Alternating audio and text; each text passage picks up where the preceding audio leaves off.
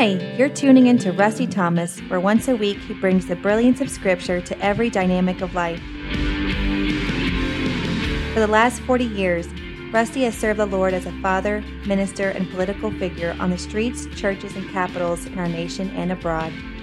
You are going to hear compelling truths that will prayerfully build up your faith and equip you to meet the challenges of life with the confidence of God's Word.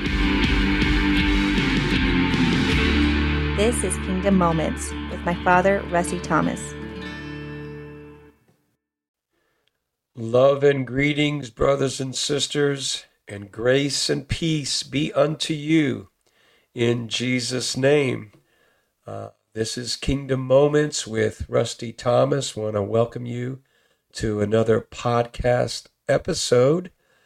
Uh, looking on the horizon, we notice that soon uh, April 9th in the year of our Lord 2023 is the celebration of Resurrection Sunday, Holy Week, Passion Week uh, of our Lord and Savior Jesus Christ. So I just thought it was proper and fitting uh, to do maybe a couple of episodes, sort of preparing a way for that great Christian celebration. So I'm going to be taking on a topic, and kind of in and of itself, it's an unpleasant topic that most people try to avoid or ignore. We don't typically speak of it in polite company, but it is the prospect of death. This haunting specter of death. And uh, it's interesting because we're living in very sterilized and sanitized times, uh, even when it comes to death. You know, uh, in years past, death was um, more close to us in a sense. Um, typically, when people died, um, they died in their homes. Um, not like today. Today, most people die in hospitals or hospice or, you know, some kind of sanitarium. Um, and there's a kind of a distance between the dying and the living. Uh, not so in history. Um, most people, like I said, they would die uh, in their homes. And when they had funerals or wake services, they didn't go to a funeral parlor and pay all that money. They would literally lay out the corpses of their loved ones on the kitchen table. So whether you were, you know, a parent or a child or a loved one, um, there you saw, you you touched, you were very familiar with the prospect of death. Interesting enough, we had a more higher moral tone when death was near to us than what we've been able to do in these days uh, to distance ourselves from it. I mean, it's so um, surreal in these days.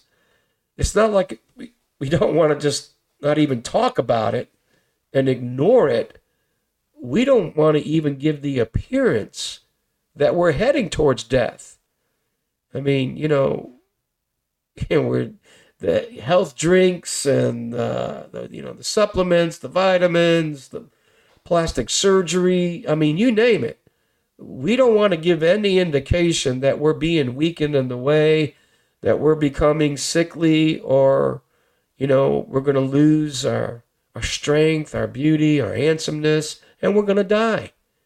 It's like we're in a pretty bad state of denial when it comes to certain realities in life. And uh, I don't know if you've ever seen this movie. Uh, it's Bill Murray and uh, Richard Dreyfuss. It's called What About Bob? It's it's a comedy, and but there's a scene that sort of, you know, kind of drives home this scary specter of death. Um, if you remember the movie, you know, Bill Murray has a lot of issues, a lot of mental problems, and he thinks Richard Dreyfuss, his psychiatrist, is his salvation, and and he weasels his way, you know, into the family. He wins the family over to the consternation of Richard Dreyfuss, you know, and Richard Dreyfuss, you know, he's it's driving him crazy. Uh, but anyway, it, it is kind of a funny movie.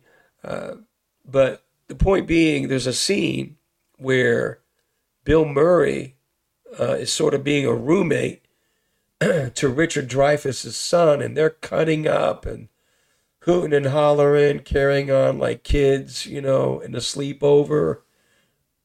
But there's a part of that scene where it becomes deadly serious, and the son goes, We're going to die. I'm going to die. You are going to die. And there's Bill Murray, and he gets, you know, really serious and he's swallowing hard, you know, because death is coming for us all. And I remember growing up in Bridgeport, doing the thug life, the gang life. You know, that that specter uh, definitely was was present. I could remember struggling like what like what is the the meaning of life? If you know, is there some cruel cosmic joke? You know, um, and this whole death issue because every time I went down the, the philosophical trail trying to figure out the meaning of life, it always ended with my death. And uh, I could never uh, alleviate uh, this struggle, you know, in my soul. And of course, I was raised in an atheist home, so I I didn't have uh, you know biblical truth available to me at that time, and and of course, then growing up, you know, I had like several brushes with death, like almost like the next second I'm going to kind of die. And so growing up, you know, in an atheist home, gang life, thug life. In fact, when I was born, uh, I I was born with a heart murmur and asthma, and so you know, basically my first days on this earth, I was turning blue and, and suffocating, and I they put me in an oxygen tent, uh, from what I understand, for about six months, just turning blue.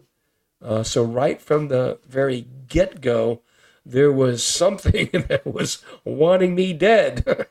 uh, thanks be to God, I outgrew asthma, and I survived. Uh, but you know, from there, you know, going into gangs and gang fights and you know, beaten with padlocks and chains, had knives pulled out on me.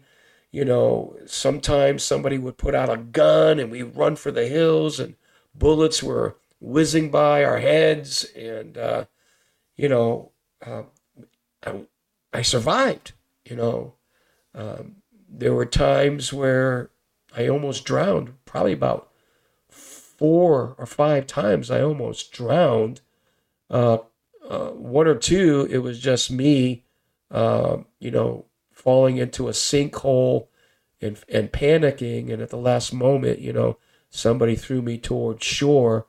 Uh, one time it was my uncle. I can remember he he gets me toward shore, and uh, and I'm trying to get in to the beach, and there's my dad telling me to swim. And I'm like, man, you have no idea you know, I was about to breathe my last, and he wants me to swim. It was like insane. Um, and then there was a couple of times I almost drowned by saving other people's lives. They were so frantic and so freaked out. You know, they would pull me under and keep me under. And there was times I had to, you know, bounce up and just punch them, you know, to get them to calm down so I can get them to shore. And uh, so, you know, the Lord allowed me to survive those things. Uh, there was a time uh, when I was in the army in Hawaii, and this is gonna kind of let you in some of what my life was like before I submitted to the lordship of Jesus Christ. But I let's just say I was a bad drug addict and a bad drug dealer uh, because I was always eating and smoking up the profits. But anyway, uh, a soldier friend of mine and I we we went half on a pound of pot, pound of marijuana weed in Hawaii, and we went to the North Shore of Hawaii to break it up and to sell. And we were out all night. We were stoned out of our minds. And, um, but, you know, we looked up and it's like, oh, you know, 3.30 in the morning and we're an hour and a half or so away from base. We don't have a car. We got to hitchhike home. And formation is at 5.30 and God help you. If you miss formation, you are in deep trouble, you know, with the army. So here we are hitchhiking in the middle of the night. This guy Marty and I, we're stoned out of our mind, and uh, four black guys pick us up. And so, you know, I get in the middle seat uh, between the driver and the passenger side, and Marty gets in the back. He's on the right end a side of the back seat, and we're driving along. They have wine. We're drinking wine. Now, Marty suspects we're in trouble. I don't have a clue. I'm just stoned out of my mind partying, silly drunk, yada, yada, yada. And we're cruising along, have no clue what's going on. And, um, and they drive by our posts. And they told us that they were Army guys like us, but they were actually Marines. And what they were doing is they were picking up Army guys, uh, beating them and ripping them off. And one person that night actually died. Um, so they, I think we were like their third or fourth hit that night, and um, so they drive by the base, and I still am not connecting the dots. I'm oblivious to everything that's going on. Marty by now knows for sure this thing is going down. And so one guy says, Oh, I got to take a pee. And they pull off into a pineapple field, still not connecting the dots, still do not know where we are in grave danger. And then all of a sudden, the passenger side guy puts a gun to my head. I mean, the cold steel is in my temple. And no, I didn't have my life flash before my eyes, but two things definitely happened. A, I was instantly sober and recognized the danger we were in. And then B, all I could think of was getting my hands around this guy's neck and choking him to death for scaring the daylights out of me. And right when he pulls the gun to my head, the guy in the back hauls off and punches me in the back of my head. So this thing is on. Now, we were partying, and I had the pound of pot in my lap. And so they kick us out of the car at gunpoint. They tell us to take off our boots, throw them in the, the pineapple field, and so now we're barefoot, barefoot uh, in the pineapple field. And just before they leave, they kick what it looks like Marty right in the groin, and they kicked him hard, like really hard. They just barely missed. Uh, and I thought he, you know, he he'll, he'll never have kids. that ain't, that ain't gonna happen. Um, but you know, a thanks be to God, they didn't shoot us. Uh, they didn't kill us. Um, and they threw the pot of pot out the window. So that's sort of a humorous part of the story. Uh, I won't go to the end of it, but let's just say they got caught, justice was served. Um, but that was, again, another sort of close brush with death. And then there was a time um, after I got out of the service, you know, pursuing fame and fortune in Hollywood, I went on a weekend with uh, a couple. Um, it was an incredible weekend. Uh, a lot happened that weekend. We went to Sequoia National Park um, I fell in love um, with a woman who was way beyond me. Uh, I was not in her category. She was a very beautiful, refined Italian woman, and I was very, very raw. And, you know, she was older than me, but anyway, I got Twitter pated. And we were together, and um, we're hiking the mountains and the rapids and all this stuff. So the other guy that I was with, his name was Joseph Sarmiento. He was a Philippine guy. And uh, I don't know, Joseph did something. He totally ticked me off. And so I warned him, you better get away or I'm going to bust you up. Um, yeah, I wasn't really sanctified back then. I, I had a very fiery temper and um, and I couldn't control it very well. So, you know, he took warning, and so he decides to walk along the rapids. And at that point, we were, I think it was like May, and all the snow was melting from the mountains. So those rapids turned those streams into white water rapids. I mean, the force of the water was incredibly strong. So he's walking behind us in the rapids, and I'm walking on the ridge of these hills and mountains with the ladies. And so here I am bragging, boasting on how many times I escaped death. And as I'm bragging and boasting, guess what? I slip on some moss. And here I go, tumbling down the mountain. okay. You know, as you wish. I'm going down this mountain and I land in the rapids. When I land in those rapids, I know instantly I'm a dead man. I'm a strong swimmer, a very strong swimmer. Uh, my swimming coach at the Orcutt Boys Club in Bridgeport, Connecticut, said if I stuck with it, I would break Connecticut's state record. Was a very strong swimmer. Lived in the pool constantly. Uh, but here I am. No matter how good of a swimmer or strong of a swimmer I am, I cannot get out of these rapids and I can't get to the embankment. And even if I got there, I, I couldn't hold on to anything to get out. And so these rapids are going along, and I'm heading to a waterfall where it's going to throw me down about 30 feet and dash me upon rocks. I'm going to be splattered. And Joseph Sarmiento was a little bit behind when I fell into the water, and he's looking into my eyes, and he knows I'm dead man walking. It's written all over my face. I am going to die. Now, Joseph was about my height, which is not very tall, but he's skinnier than I. I weigh a lot more than he does. Holding on to nothing, one chance and one chance only, he sticks out his hand, holding on to nothing, and he pulls me out of the rapids. Now, according to nature, gravity, the strength of that rapid, I should have pulled him into the rapid.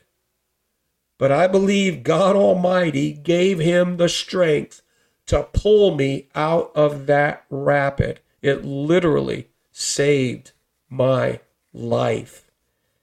And and and here's the thing, I was and I was such an outdoorsman, I was such a a daredevil. Like when I was growing up, you just tell me I can't do something. Just tell me I can't do it. And that's how I made my money. I would do dares, I would do bets, put my life in danger over and over and over and over again. I would climb faces of mountains with no ropes, no nothing, and literally like get hundreds of feet high and just get stuck, like hanging by my fingernails and my toenails you know, couldn't go to the right, couldn't go to the left, couldn't go up, couldn't go down, and just frozen in fear, you know, on the side of the mountain. It happened a couple of times. And that's where you come up with the idea of the commitment move. Because you're going to have to make a commitment because you can't stay there forever. And thank God the commitment moves worked. because I'm alive here today. And I can tell you story after story, you know, escaping motorcycle accidents, uh, so many times that God delivered me from danger and to, to death. But I got to tell you, brothers and sisters, going through all that, and like again, and seeing how society and our culture treats death today. Um, I this one time I was driving along and came across this bumper sticker in a car in front of me, and it kind of kind of drives home the point, right?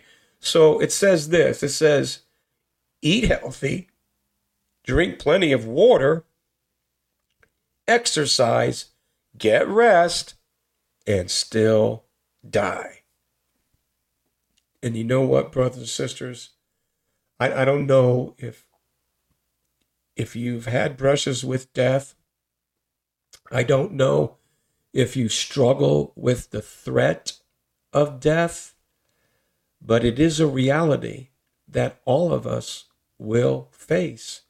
It's an appointment we're going to keep. So, in keeping with this biblical worldview of death, I want to start uh, at the book of origins and um, go to the beginning where it all comes into focus. And uh, I'm going to look at a couple of scriptures. In Genesis chapter 2, we're going to look at verse 7, because this is how life, human life, began upon this earth. The scripture states, And the Lord God formed man of the dust of the ground and breathed into his nostrils the breath of life. And man became a living being. Praise his holy name. You know what's interesting about that, brothers and sisters? Even from a scientific point of view? Study the minerals in the topsoil of the earth, and you know what you're going to find? All those minerals are in the human body. So, literally, um, from the dust of the earth, God formed us. So that was the the exterior, that was the physical. But how did we become a living soul, a living being? God breathed into the nostrils of men like a resuscitation act, and we became alive physically, mentally, emotionally, spiritually, alive, a living human being. Then you know the rest of the story. You know, God places Adam, this living human being, in a garden, gives him a wife, gives him a mandate, tells him his mission, the work that he's supposed to be about. And, and then the Lord says this in verse 15 of chapter 2. Then the Lord God took the man and put him in the Garden of Eden to tend and keep it. And the Lord God commanded the man, saying, Of every tree of the garden you may freely eat, but of the tree of the knowledge of good and evil you shall not eat. Now watch. For in the day that you eat of it, you shall surely die. And that was God's warning. Now, I could imagine that death was a foreign concept to Adam and Eve at that time because everything that they have known, everything that they've experienced, everything that their senses revealed was alive. It was life. What is this death business about? But God gives them that warning. And of course, they succumb to the temptation of Satan. Uh, they commit high treason. Here comes the fall. And here's the thing, brothers and sisters once they partook of the forbidden fruit, obviously, physically, they did not immediately die. Something else died within them, and they suffered a spiritual death. They were alienated from their Creator. Now, eventually, the wages of sin is death. And so, eventually, uh, Adam and Eve went back to the dust from whence they came. Now, due to the fall of man, the Apostle Paul states this truth. And you can find this in Romans 5:12. Therefore, just as through one man sin entered the world, and death through sin, and thus death spread to all men because all sinned.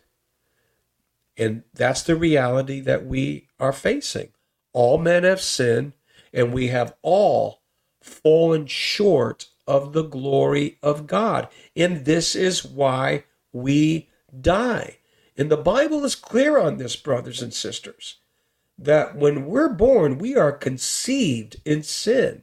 From the womb, we go astray. The Bible says there is none good, no, not one. Every man does what is right in his own eyes. And this is our condition. And because that is the condition, that earns the wa- wages that eventually brings the payment of death into each and every one of our lives. And so throughout human history, death has plagued the minds of men. It's one of the main reasons why we got all the religions and the philosophies and the cults, excuse me, in the world. We're trying to make a sense of life and death and what does it mean? Is there any meaning to it? Any value to it? You know, what can we glean from these things? And we're trying to figure it out, right? Uh, so here, like we have a man like Solomon, the wisest man that ever lived on the earth. Okay, and he actually wrote a book uh, that was canonized in the Old Testament, Ecclesiastes, dealing with his struggle with death. I mean, this perplexed this man. Um, it's it's a fascinating book, uh, Ecclesiastes. It really, really is, because it's looking at life from a human perspective under the sun. And here, here's Solomon, and of course, he's a man of peace. Remember, I've, I've shared in times past that you know David, you know, he was the man of war. Uh, he conquered all the threats of all the pagan nations. He he brought you know peace to the region, and this afforded his son Solomon to become a man of peace, a man of letters. He could spend time meditating, observing, learning, going to university, you know, studying this, studying that, studying this, right? Because he he was afforded that time. Uh, and here's the thing, you know, Solomon, he not only had the time, he had the riches, he he he had the wealth, he he had so many servants. I mean, whatever the, the Bible tells us in Ecclesiastes, whatever his eye saw, whatever his heart desired, uh, he just gave himself fully to it. So, look, he's on this grand experiment like, what do men do under the sun that, you know, gives meaning to their life, you know? And he explores all the possibilities that men pursue in this fleeting life, you know, fame, fortune, power, pleasure, you know, on and on and on it goes. And like I said, he had the time, he had the wealth, he had the resources to give himself fully to those, you know, desires, those uh, pursuits. And what's interesting, at the end of the day, his response is vanity, vanity, all is vanity. To him, Life is nothing more than the grasping at the wind. And so here we have this guy, right, who he's achieved tremendous things. I mean, he was wealthy. He was famous. He was powerful. He experienced a lot of hedonistic pleasure in this life. In fact, it cost him. Uh, all the women he had uh, turned his heart from the Lord, and he brought idolatry into Israel. Um, you know, it's a question, you know, where is he at in eternity? I don't know. Uh, but I do know he didn't end well. But the point of the matter is, you know, his struggle was okay, like why why do men knock themselves out to achieve fame, fortune, pleasure, and power when at the end of the day we're going to die? And here's the thing we can't take it with us. The Apostle Paul is clear on this. Naked we came into this world, and naked we are leaving this world. Remember, it was Egypt and the pharaohs who try to take it with them. And they're entombed in those pyramids with all their worldly possessions, and sometimes their wives and their servants, dying with them to help them along the way.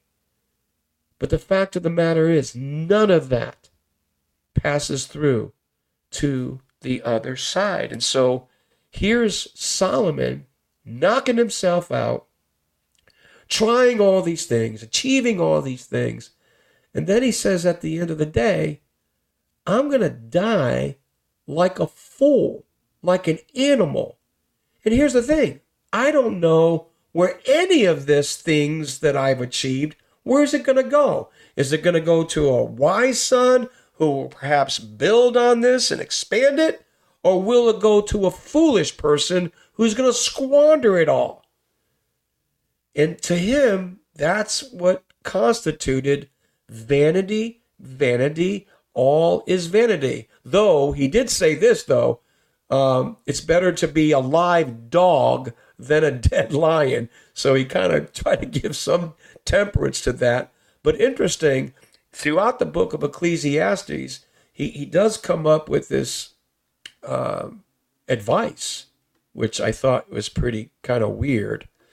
Um, he, he said that it is better, it is more wiser to be in a house of mourning than a house of mirth, a house of laughter. And obviously, that is so contrary to the spirit of the age, right? Eat, drink, and be merry, because tomorrow we die. I really believe that's one of the reasons why middle aged men specifically go through their midlife crisis. They know death is at the door.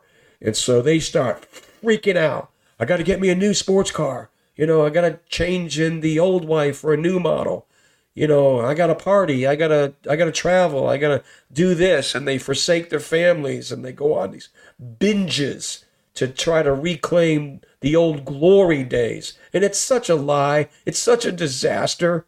It destroys so much.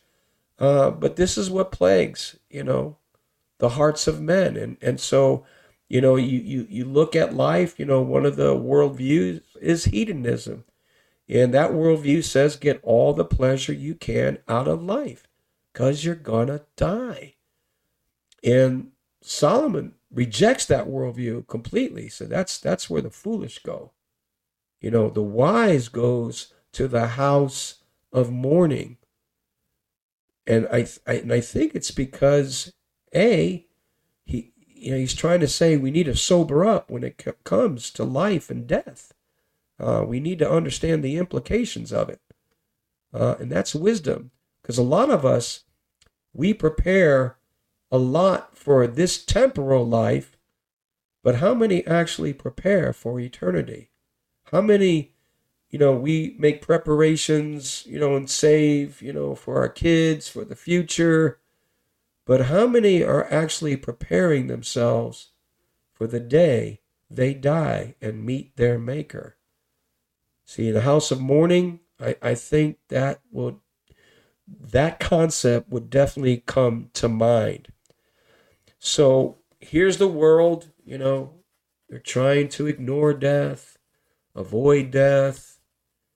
Um, but they've also come up with some concepts concerning death. And, and mainly, there's two basic alternatives to the biblical worldview of death. One is annihilation, that basically, when human beings die, they cease to exist and just become food for the worms. That's one view. Uh, the other is reincarnation. And if you're familiar with that, um, all of life goes through a series of life and death cycles. And so, depending how you lived your previous life, if you were good, uh, then you came back in a better form of life. Uh, if you continue to do good, you know, eventually you reach the stage of nirvana where you become a drop in the ocean of nothingness. And uh, that's reincarnation. Well, God's word uh, totally rejects those worldviews and kind of blows it out of the water. Hebrews 9:27 states this, and as it is appointed for men to die once, bye bye, reincarnation, but after this, the judgment. So he, he blows away reincarnation, and it shows that men are alive after death because they're facing the judge and his judgment. There is eternal, everlasting life. The only issue is where. You know, the Bible clearly tells us there's a heaven to gain and a hell to shun, and there's really a Savior who stood in the gap to rescue us from hell and to secure our place with the Lord in heaven. And so there's everlasting life with God, and there's everlasting punishment in hell. And it's something we seriously need to wrestle with before a holy God and deal with it before we shuffle off this mortal coil. So I want to take you now to the book of Hebrews, and I want to look at death from the perspective of our Lord and Savior Jesus Christ and what he accomplished at the crucifixion. This is one of the many things he accomplished on our behalf. But here is Hebrews 2, verse 14. Inasmuch then as the children have partaking of flesh and blood, he himself likewise shared in the same, that through death, speaking of the crucifixion, he, speaking of Jesus, might destroy him, speaking of the devil, who had the power of death, that is, the devil, and release those who through fear of death were all their lifetime subject to bondage. Now, for those of you listening here, there are many reasons why Christ came to the earth. One of them is to destroy the power of the devil. Um, some of those uh, works or powers uh, you can find in John chapter 8. They are the lies and the murder of the evil one, Satan. But notice, and this brings up sort of a an interesting theological issue because it says the one that has the power over death is the devil. Interesting.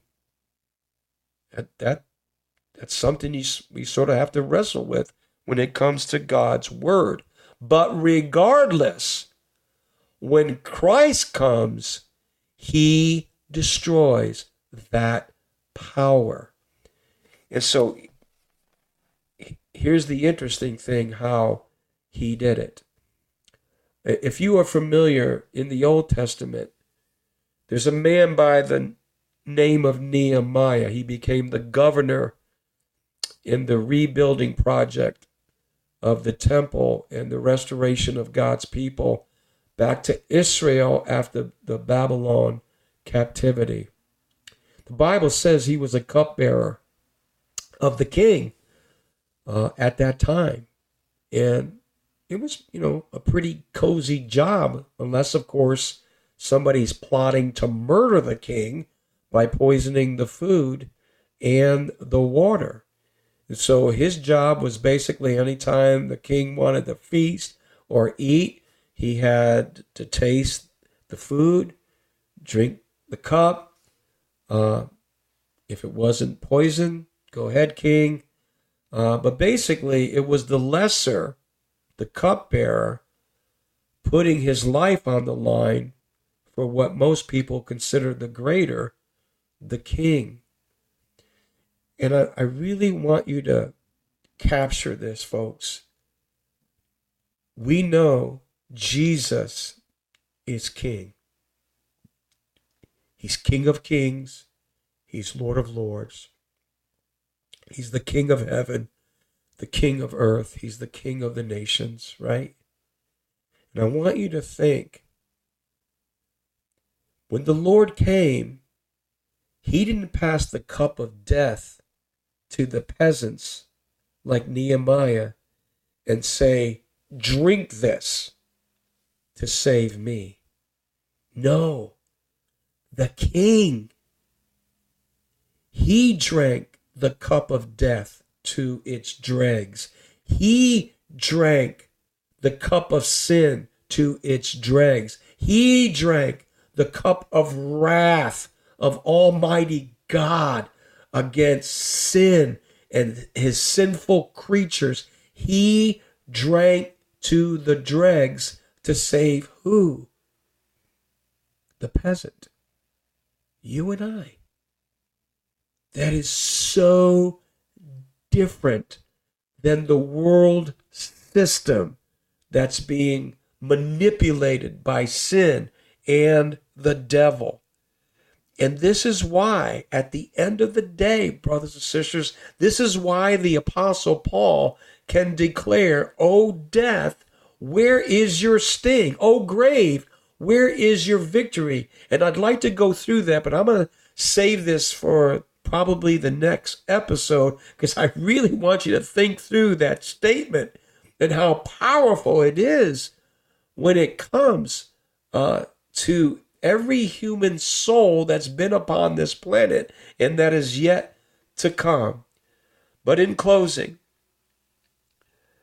I want you to turn your attention to the crucifixion.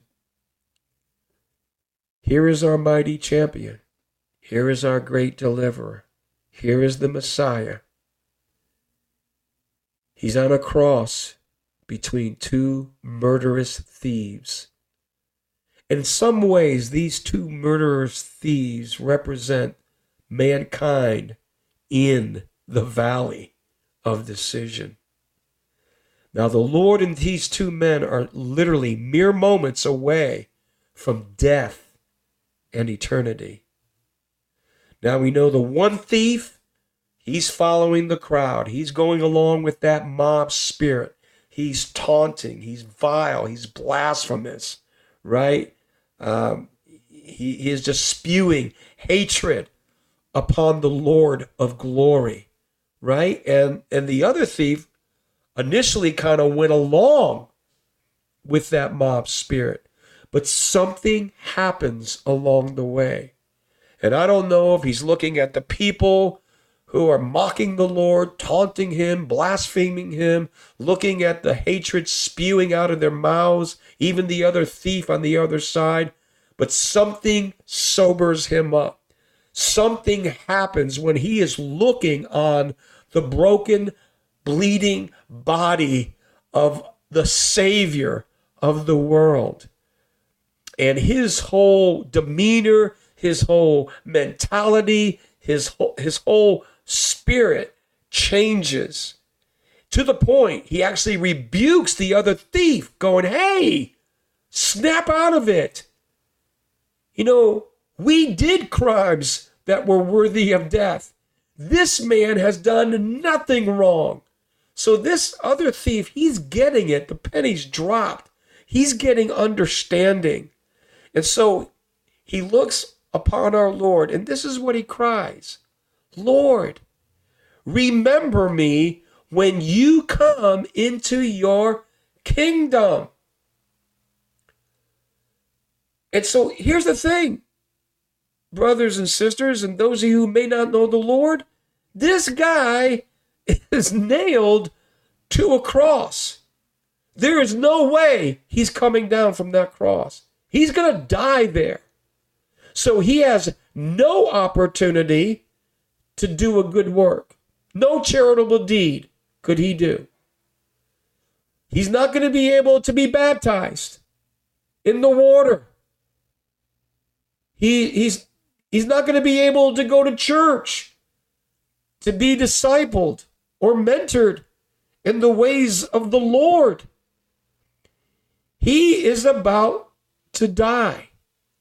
And yet he looks upon the Lord, and this is his prayer Remember me when you come into paradise. Well, obviously, the Lord heard faith in that prayer that that man was trusting him that he had the power somehow before he dies before he enters eternity that he is going to be with him in paradise and the lord assures him he says i say to you today you will be with me in paradise in other words you're going to die I'm going to die. This thief is going to die.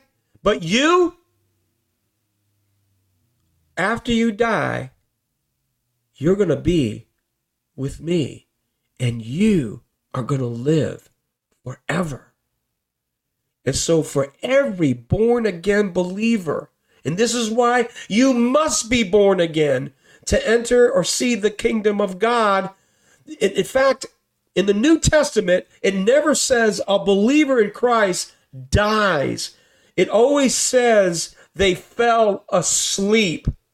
Because there really is no lasting spiritual death that can cling to a believer in Jesus Christ.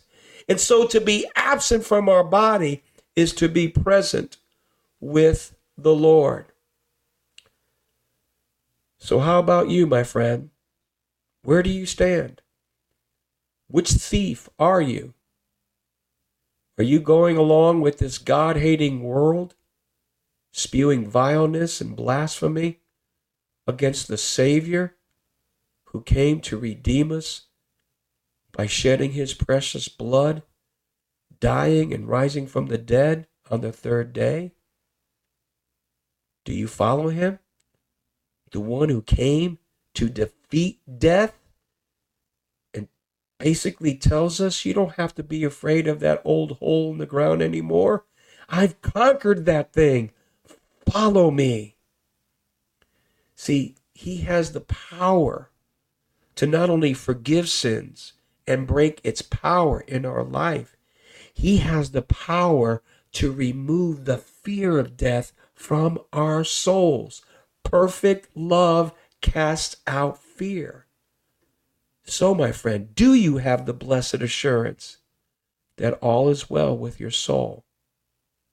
Jesus said this If you believe me and believe my words, you have already passed from death unto life. He proclaimed on an occasion, I am the resurrection and the life. So I'll leave you with this important equation. Born once, your parents birthing you into the family of man, you're going to die twice. You're going to die a physical death, as all men, but you're also going to die a spiritual death. And that is the one you want to avoid at all costs because you will suffer forever. No escape, no second chance, no do over. You can't hire a high priced attorney to bribe a judge. It's forever and ever. or you can be born twice and only die once. What do I mean by that? Born once, yeah, your parents birth you into the family of man. Born twice, when you're born again by the Spirit of God, literally birth into the kingdom of God, added to his church, you're only gonna die once the physical death. And even then, our body goes back to the ground, but we are present with the Lord. And one day, the Bible promises there's going to be a shout.